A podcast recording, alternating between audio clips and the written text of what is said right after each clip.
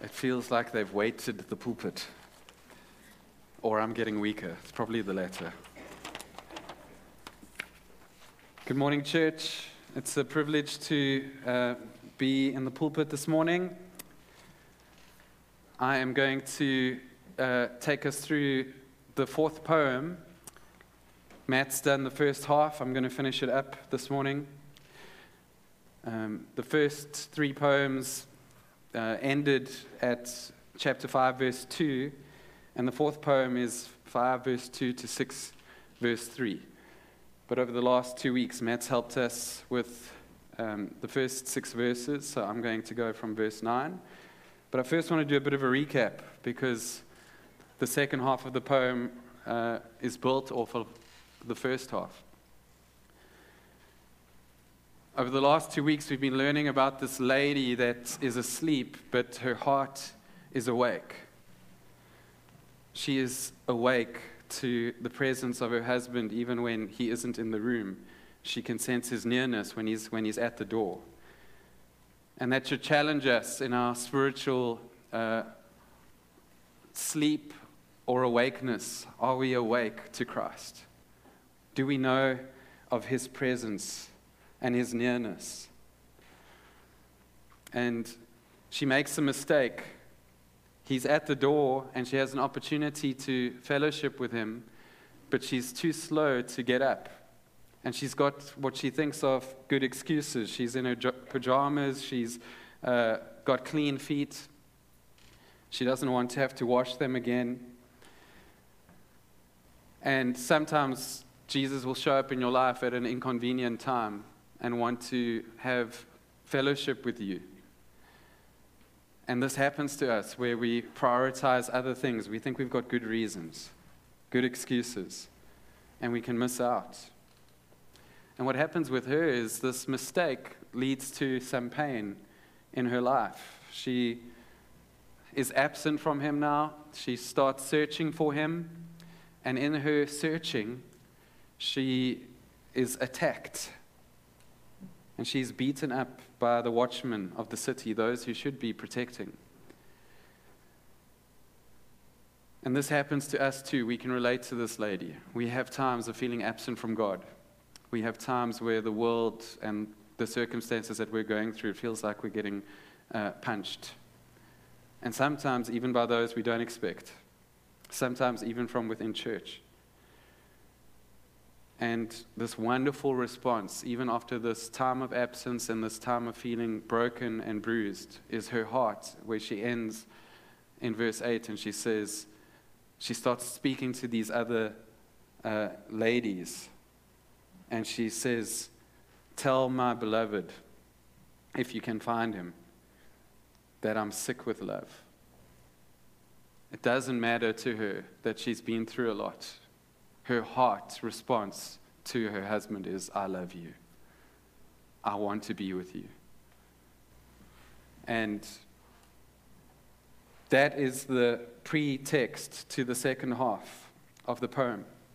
I'm going to read from verse 9, um, and we're going to end in chapter 6, verse 3. What is your beloved? The others are speaking. What is your beloved more than another beloved? O most beautiful among women? What is your beloved more than another beloved, that you thus adjure us? My beloved is radiant and ruddy, distinguished among 10,000. His head is the finest gold. His locks are wavy, black as a raven. His eyes are like doves beside streams of water bathed in milk, sitting beside a full pool. His cheeks are like beds of spices, mounds of sweet smelling herbs. His lips are lilies, dripping liquid myrrh.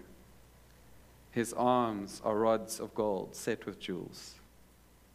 His body is polished ivory, bedecked with sapphires.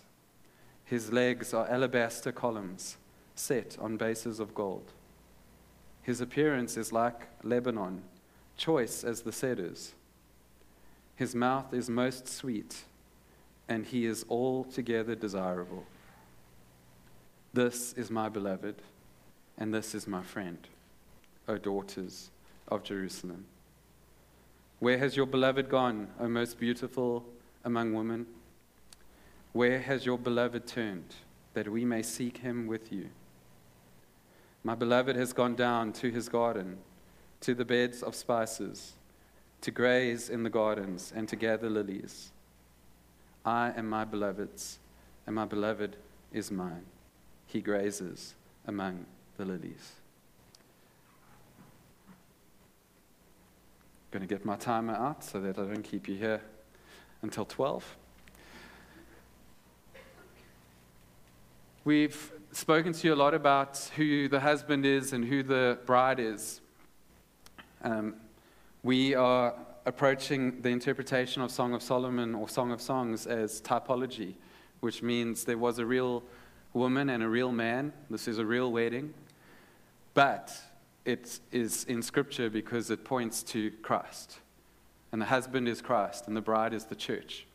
And so we can learn spiritual truths from this book that apply to us in that relationship. But I don't know if Matt or Joe have covered it, but I haven't. We haven't spoken too much about this other group, the others, who show up at the beginning and the end of the second half of the poem. Who are they? And there's a bit of mystery there. I think there's two ways to look at them, and both apply to the sermon. Um, the first is it's the world. It may also be um, your average Christian. So, this woman is not your average Christian. She is someone who has experienced closeness with Christ. Not every believer has that relationship. Many believers accept Christ and hold him at arm's length and live their lives. And prayer is minimal, uh, experience of Him talking to them is minimal, obedience is minimal because you can only obey what you hear. Okay? So you can't obey if you don't hear the instructions. And that, sadly, is the lower entry level for the average Christian that many people settle for. She is not like that. She is someone who has experienced a very close relationship with the husband. And she is someone who can go through really difficult times. As we've looked at her history, she's grown up with a checkered past. She hasn't had a family that's looked after her well. She's spent lots of time out in the vineyards in the sun, getting uh, scarred by the circumstances around her. She deals with shame and guilt about her appearance. And many of us can relate to that as we walk through the waters of this life that the, if you had to look back in our past history, you'd see that we've been through some tough stuff, just as she has. But she is in a relationship with her husband, and she keeps searching for him no matter what. Sometimes he's absent, sometimes she's getting hurt, but she keeps searching for him. She loves him. She's in a different space to the others. The others are asking her a good question here after everything you've been through, and Him not even being here for you right now. And maybe someone said this to you before about Jesus. How can you still, what makes Him so great? Why are you still running after Him? When my brother was diagnosed with catatonic schizophrenia, I was teaching Bible Ed at Stirling High School, and I was trying to process that deep pain and share with my class how I was still holding on to my faith, even though I was going through something I never thought I would have to go through. And there was a girl, I don't know what her past was, I just know she could relate to what I was saying, but she didn't have faith. And she looked at me with bewilderment. And she said through tears, How can you trust him? After what you've been through. And I knew she was saying, I can't trust him after what I've been through. And you might have had similar experiences, similar uh, things happen to you where these others out there are asking you this question What is your beloved more than another beloved? O most beautiful among women.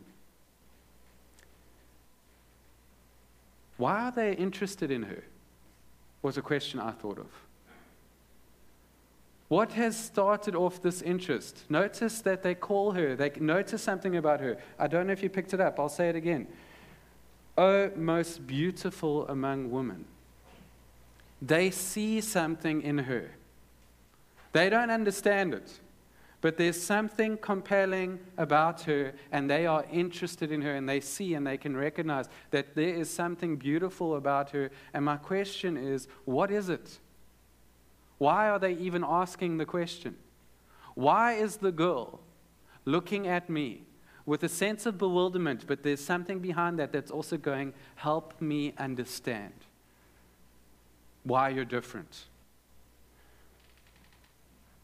And I want to say to you that they are intrigued by her because of what she's been through and because of how she continues to persist in her pursuit of Him. We often ask ourselves, God, why are you letting this thing happen to me? Why do I have to go through this? But here we see in this woman's life, it's off the back of being beaten by the watchman. And then responding and saying, I still love him. That's where the question comes from from the others. Now they're interested. Maybe they weren't as interested before, but because she's been through a lot and continues to pursue and love Jesus, they want to know. And they can see that she's beautiful. That might help you if you're going through something tough. All things work together for the good of those who love the Lord. I don't understand, and I don't have to. There's a lot of mystery around God and what He does and what He allows. But I do know this at the end of the day, I am going to be standing in His presence joyfully worshiping Him for all eternity, and it will all make sense.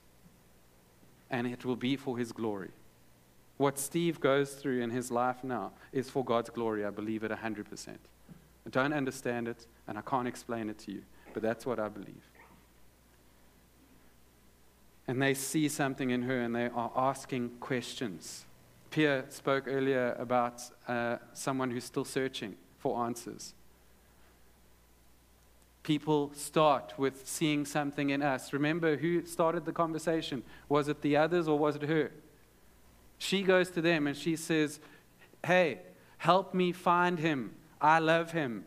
And it's in response to her first speaking to them that they now start to ask questions. A lot of you are sitting there with other people in your lives who don't follow Christ yet, and you're praying for them, which is the right thing to do, but you're also waiting for them. You're waiting for them to make the first move. That's not the typical way that this works. She makes the first move. She goes to them and she says, um, Help me find him. And it's only after she initiates they start asking, Tell us about him. There's some questions now. They're interested in her and they're interested in him. They respond because she acts first. When we get to the middle section of this text, she starts to talk about him. She describes him in detail. She knows him personally. Peter says to us, Be ready to give an answer for the faith that you have. When the questions come, and they will come off the back of your initiative, but when the questions come, we must be ready to give an answer for the faith that we have. This personal faith, this person, Jesus, that we know because we are in a close relationship with Him. We can tell you about Him. He's not abstract, He's here. He, we've experienced Him. We've been through things with him. When I tell you his character, I'm not telling you something I've read in a book. I'm telling you how that character has played out in my life. And she does the same thing. Let's go through hers line by line, and then I'll show you how it works for us. She says, My beloved is radiant and ruddy. Radiance speaks of glory, and ruddiness speaks of earth, earthiness. Who is glorious and earthy at the same time? Jesus. She can speak of his the glories of heaven about him, but also his relatableness and his he was fully man and present here, and he understands everything that we've been through. He has suffered just as we suffer. And I love this. It's probably my favorite description of Jesus. It says, He is distinguished among 10,000. 10, the fairest of 10,000. If you took three other guys, I still wouldn't be the fairest. Put them up here, wouldn't be the fairest. But even if you took the most handsome guy and put them up here, they would not be distinguished amongst uh, a uh, hundred because there would be other handsome men that look similar. And if you take 10,000 and you can point to one photograph and say that one is different above all, it is distinguished beyond everything else, I don't have not seen a man or woman beautiful enough or handsome enough to fit that description. There's always a competitor. There's always, uh, this is my preference. Luckily for me, Anita has this preference. And I, I kept, when I was waiting well, during my dating years, I say dating years, they never really existed. I dated Anita and I married her. There was no one else.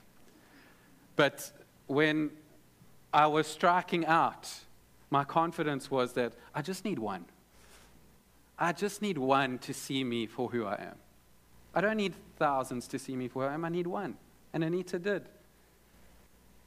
But with Jesus, he is the fairest of 10,000. He is, and that 10,000 is just a number. He is set apart, unlike anything else. Nothing can compare. The only point to any comparison is to show that nothing can compare to him. He is the fairest of 10,000. His head is the finest gold, speaks of royalty. He's a king. His locks are wavy, black as a raven. Hair speaks of character. I'm going to get into some of his characteristics in a second. In a second. His eyes are like doves, beside streams of water bathed in milk, sitting beside a full pool. The eyes, as we've spoken about before, speak of clarity. They see clearly. There's something compelling about them. Most of you thought your spouse's eyes, probably you saw something you loved about them. Uh, when Anita and I were doing the Facebook dance. In my generation, that was our dating like start. You started on Facebook. Um, I asked her, "What color eyes do you like?" This was while we were friends. She goes, "Blue." I check my eyes in the mirror. There's enough blue in there, maybe. And there's something beautiful about Jesus' eyes. His cheeks are like beds of spices, mounds of sweet smelling herbs. His lips are lilies dripping liquid myrrh. His words are beautiful to us. When he speaks, our hearts are warmed. When he speaks, we are encouraged. We feel safe. His arms are rods of gold set with jewels. The arms show strength, protection. Anita, when I hold her, she feels safer. She shouldn't because I'm pretty short and I don't know I'd, I'd speak quite boldly about the guy coming into the room and me fighting him off. We'll see if that happens one day, how good I am at that. But she feels safe when I hold her. And Jesus, when he holds you, you feel his strength, his protection. His body is polished ivory bedecked with sapphires. Legs are alabaster columns set on bases of gold. The, the legs uh, speak about strength. When I used to gym, the thing that I could push the furthest were my legs. Could put the most weight on is the legs. I could bench my body weight. I was only 70 kilograms, so was happy with that. But the legs, I can't remember, I don't want to lie, but I feel like I want to say it was around 200, maybe more. Strength. His appearance is like Lebanon, choice as the cedars. His mouth is most sweet, and he is altogether desirable. You know, when I thought about this, I've said to you before, one of my favorite missionaries is Charles Marsh. He was a missionary to uh, not Afghanistan, Algeria, North Africa. And he often would say to Muslims, Let's talk about, you talk about Muhammad, I'll talk about Jesus. You can go first. And I'll listen. Say everything you want to say about Muhammad. And they would talk for five minutes tops because they only know the facts, and you ran out of facts. But when he had a turn to talk about Jesus, he would talk for hours because he knew Jesus personally. And that's what she's doing here. She's talking about this husband she knows, she has spent time with. And I want to say to you talk about him. Talk about him. Don't just let the others drift out there. Engage them. Joe Davies says, switch the light on. Switch the light on isn't preach the gospel and beat them over the head with the Bible. Switching the light on is sharing a simple spiritual truth, a thought, and seeing what happens. And sometimes you get a negative response, and then you know that's okay. We can revisit this later. Sometimes you'll get a positive response, and then you know, let's talk. I can talk more about Jesus because this person is switched on to this. They're asking questions. When you switch the light on, moths go to the light and cockroaches run away from the light. And some people are moths and some people are cockroaches, but our job is to switch on the light in conversations and see what happens. And when you get the questions that these are giving to her, okay, I can see there's something about you that's different. Okay, I'm intrigued. Okay, tell me more about him. Then we better be ready to tell what we know about Jesus. And I would say to you from your own experiences. So I can tell you that God is a provider, but when I tell you how He's provided for me, it's meaningful. I can tell you God is a protector, but when I tell you how He has protected me, it's meaningful. I can tell you that God is a God of peace. But when I tell you how I've been able to find my peace in Him. It's meaningful. There's something powerful about your testimony when you start to talk about Jesus and what He's done for you. It's not a sermon, it's not theology, it's what Jesus has meant to you. And you can share it so simply, just real, and you will be amazed at the response, what can happen. And not everyone's going to respond well, and that's not up to you. That's not your fault. When Samuel is um, doing the role of prophet and the people reject Samuel, God says to Samuel, They are not rejecting you, they are rejecting me. You have not done a bad job, Samuel. They are rejecting me. We know many people will choose to reject Christ.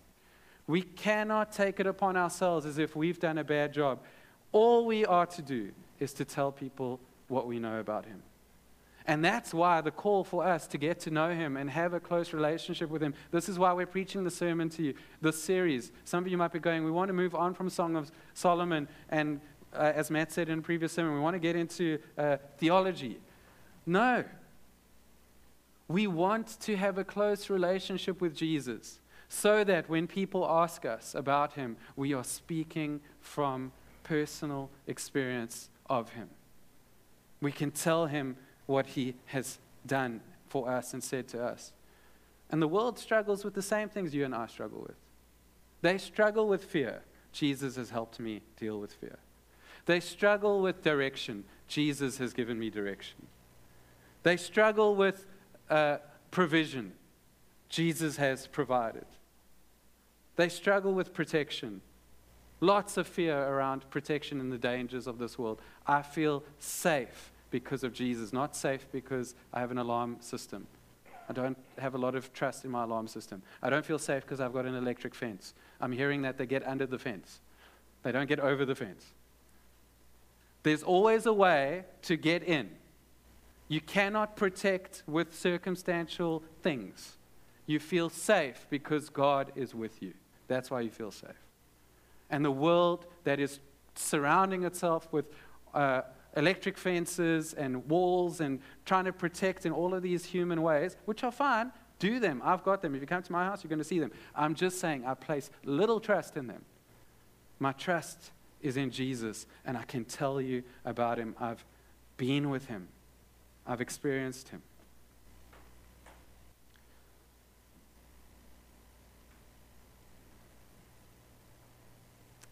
Last night I was watching the rugby at Hams.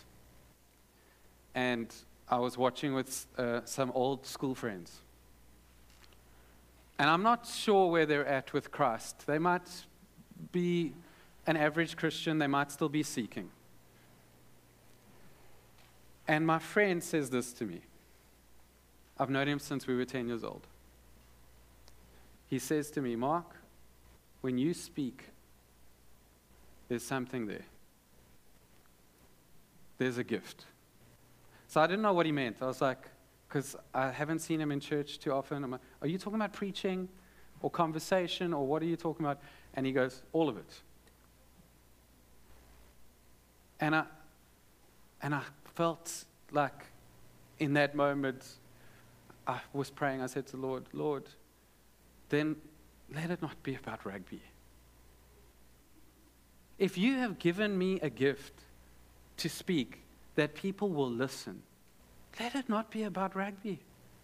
Let it not be about superficial, silly things tonight. If, if he sees something in me and he's going, there's something about you, and he's willing to listen, then Lord, let me speak about you. Let it be about you. It reminded me of another time I was at George Randell Primary School as a teacher and uh, organized a maths co- uh, course for everyone and it was a Friday afternoon. And if you're a teacher, you can relate to this. Friday afternoon is a bad time to have a meeting for teachers. Bad time. The worst time because teachers start, uh, if they're not, I'm going to get shot down by some teachers here. If they're not doing sport on Friday afternoon, trust me, they're probably not marking or doing other work either. When you get in that car and drive home, the weekend has started. Yay, Friday. And I was tasked with this impossible job of speaking to teachers on a Friday afternoon about maths. It's an impossible task. Be compelling here. And I remember standing up, and there were some things I wanted to say, and I said them, and I had them. I think I spoke for an hour, and I had them the whole hour.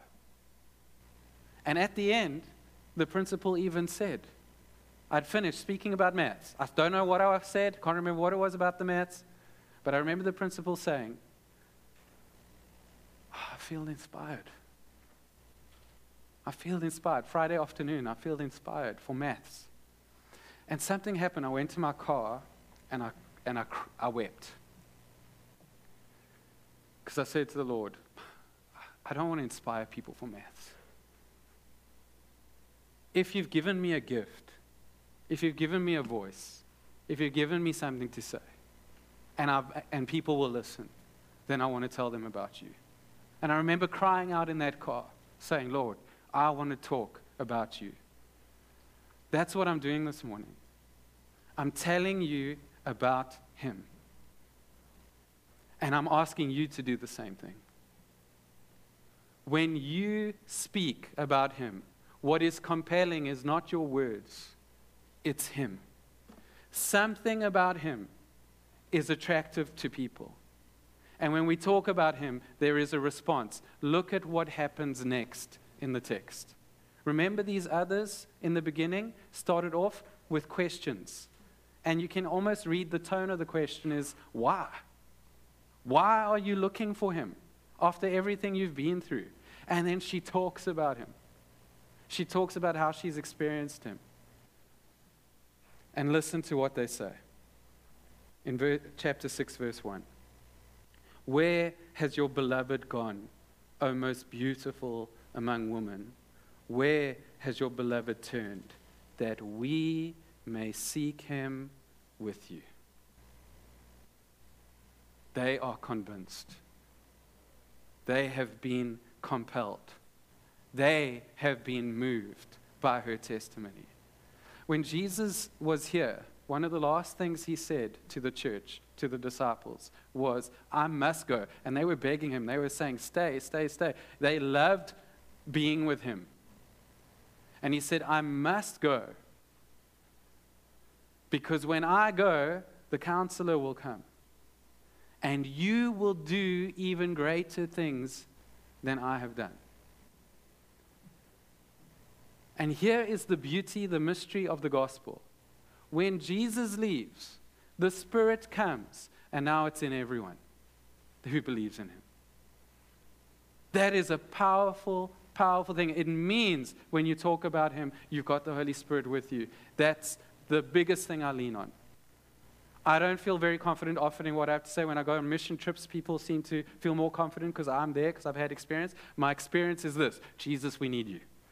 That's what my experience tells me after all my mission trips. Jesus, we need you. If you don't show up, Holy Spirit, if you don't uh, fill us and use us, we're, we're done for.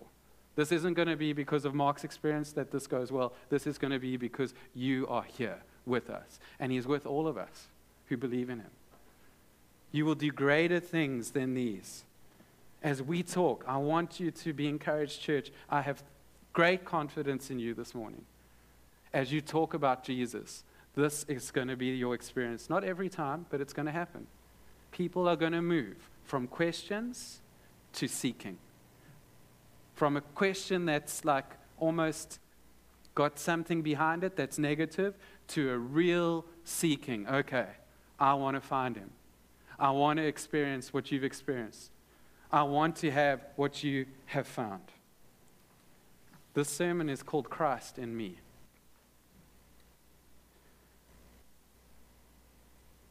And the final two verses were very powerful. And I, I didn't have long to prepare, but when I was preparing, I really felt here in verse 2 and 3, there's a secret here for you. Because now they're saying to her, okay, we're with you. Let's find him. Where is he? And where do they find him? She says, My beloved, suddenly she knows where he is. Didn't know where he was before she started speaking about him before she started sharing her faith with others. Suddenly, the question turns to her, Where is he? And she knows.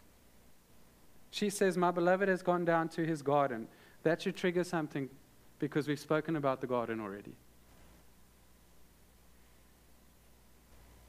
You're going to see a pattern in poem 3. I'm going to go back to poem 3 to show you what's happening here in poem 4. My beloved has gone down to his garden to the beds of spices, to graze in the gardens, and to gather lilies. And here's another thing we've read before I am my beloved's, and my beloved is mine. He grazes among the lilies. Where is he?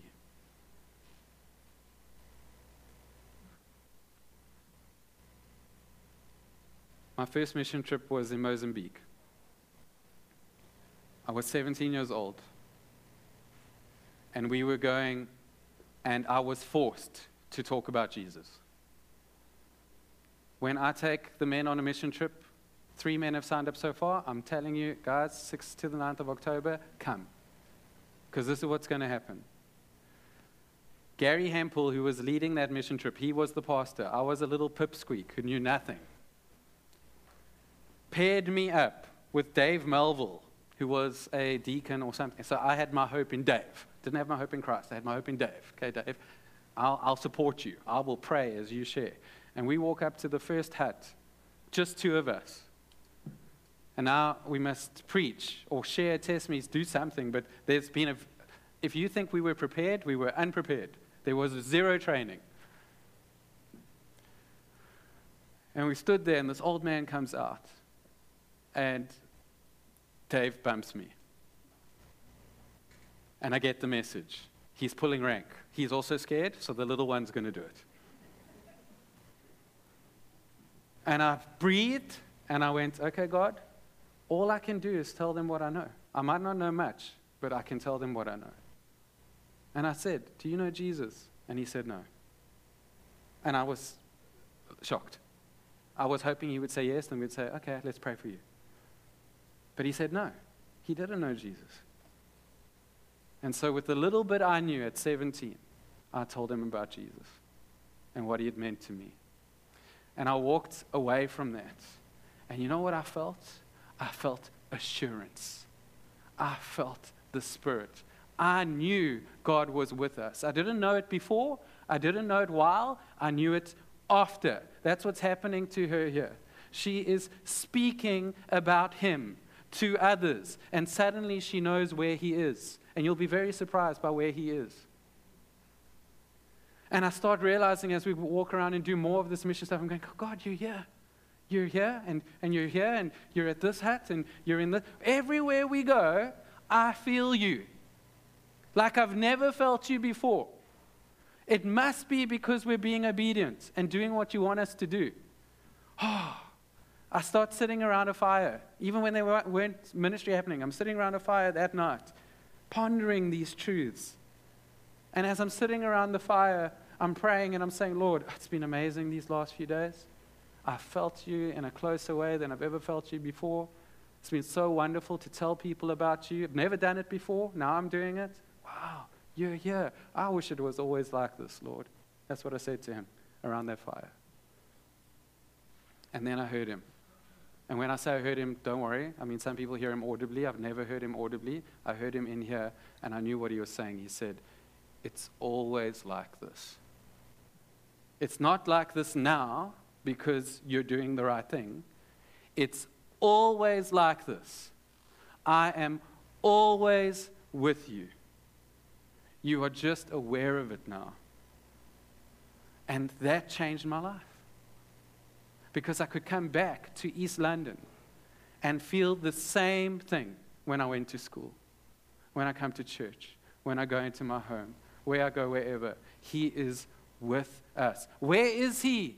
Where did she find him? In the garden. What is the garden? It's her heart. Christ in me, the hope of glory. Where are people going to find Jesus? They find him in you as you live your life faithfully for him. And as you do that, and as you speak about him, and as you see a response from those who don't know him yet, you will say this I am my beloved's, and my beloved is mine. He grazes among the lilies. The pattern in poem three was there were foxes and sin, and she was hiding. And then the husband says to her, Deal with the foxes. I know them, I see them, and, and I say you're beautiful anyway. I've already said you're beautiful. I've already beckoned you to come to me. Even though those foxes are running rampant in your life, I'm saying, Come to me. But as you deal with the foxes, she then says, My beloved is mine. You can't feel God? Is he feeling absent? Is the world overwhelming you with the waves and all of the things we were speaking of earlier? I want to tell you, church, one of the ways you can feel him and his nearness and know what is already true, because he has never left. He is in you, Christ in you, the hope of glory. Christ doesn't leave you, he is always with you. But you want to feel that assurance and that nearness? Speak about him with others. And you'll know that he's never left you, he's been with you the whole way. And when we do that, He gets glory. What I read to you earlier from Psalm 57 is where I want to close. The glory of the Lord will fill the whole earth. Every suburb, every nation, it's already started. Do you know, last week I wasn't here. Some of you noticed. Maybe you didn't. You probably don't care. but I wasn't here at the 8 or the 10. And people, there were people worried about me. They messaged me, Where are you? Even Matt. Matt had forgotten. He actually gave me permission, but he forgot. Where are you? And I went to Duncan Village, to a church in Duncan Village that has been planted by one of our congregants. And we were worshiping there, and I felt the Spirit there at the same time you are worshiping here. And we're feeling the Spirit here. And this wonderful moment, I take a video and I send it to Matt and Joey. And I go, worshiping Jesus with you this morning. In the darkness of Duncan Village, in the poverty and the crime and all of the evils that are going on there, they told me about them all when they were there. Little teenage girls that come to small group on a Wednesday from 5:30 to 7 and then you drop them off at their shack, but the road isn't up to the shack. There's hundreds of shacks before they can get to their shack. And she climbs out of the car and runs for her life. Just to be at small group. She's got to risk her life to get back to her shack in the darkness. That's the darkness that is here in our city. And yet there's a church there, and there's light there, and God's glory is coming there through the church. But it's going to spread, and it's going to fill the whole earth as the waters cover the sea. This gospel is compelling. Jesus is compelling. Speak about him, and your assurance in him will grow. Let's pray.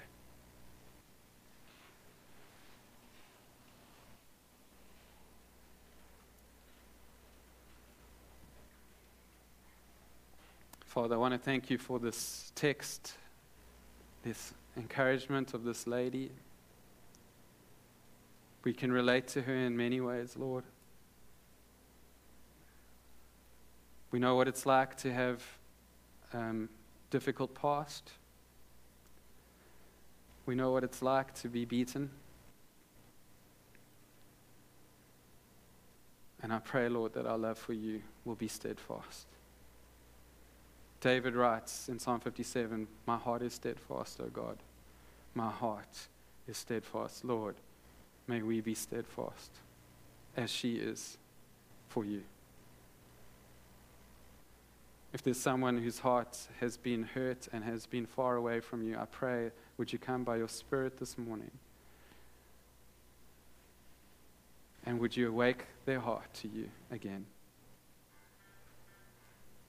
And may they return to you, Lord. May they run for you, look for you, search for you as she does. And Lord, you've placed other people in our lives around us who don't know you yet. They are asking questions. Lord, give us the boldness from your Spirit to speak about you, to speak Jesus in our workplaces, around our braais. Help us to switch on the light, Lord. And when we see these responses that are positive, Lord, may we be ready to share more. Because you are the most beautiful thing. And this gospel advances. You have changed our lives. You have saved us. And your glory is going to fill this whole earth. And we are playing our part in that. And Lord, as we take these chances to speak about you, I pray that this assurance that we belong to you would grow in our hearts. That as she can say, so can we. My beloved is mine and I am his. In Jesus' name, amen. It's the end of the service. We are having coffee under the tent uh, for the next half an hour. And uh, enjoy your Father's Day, and we'll see you next week, Sunday.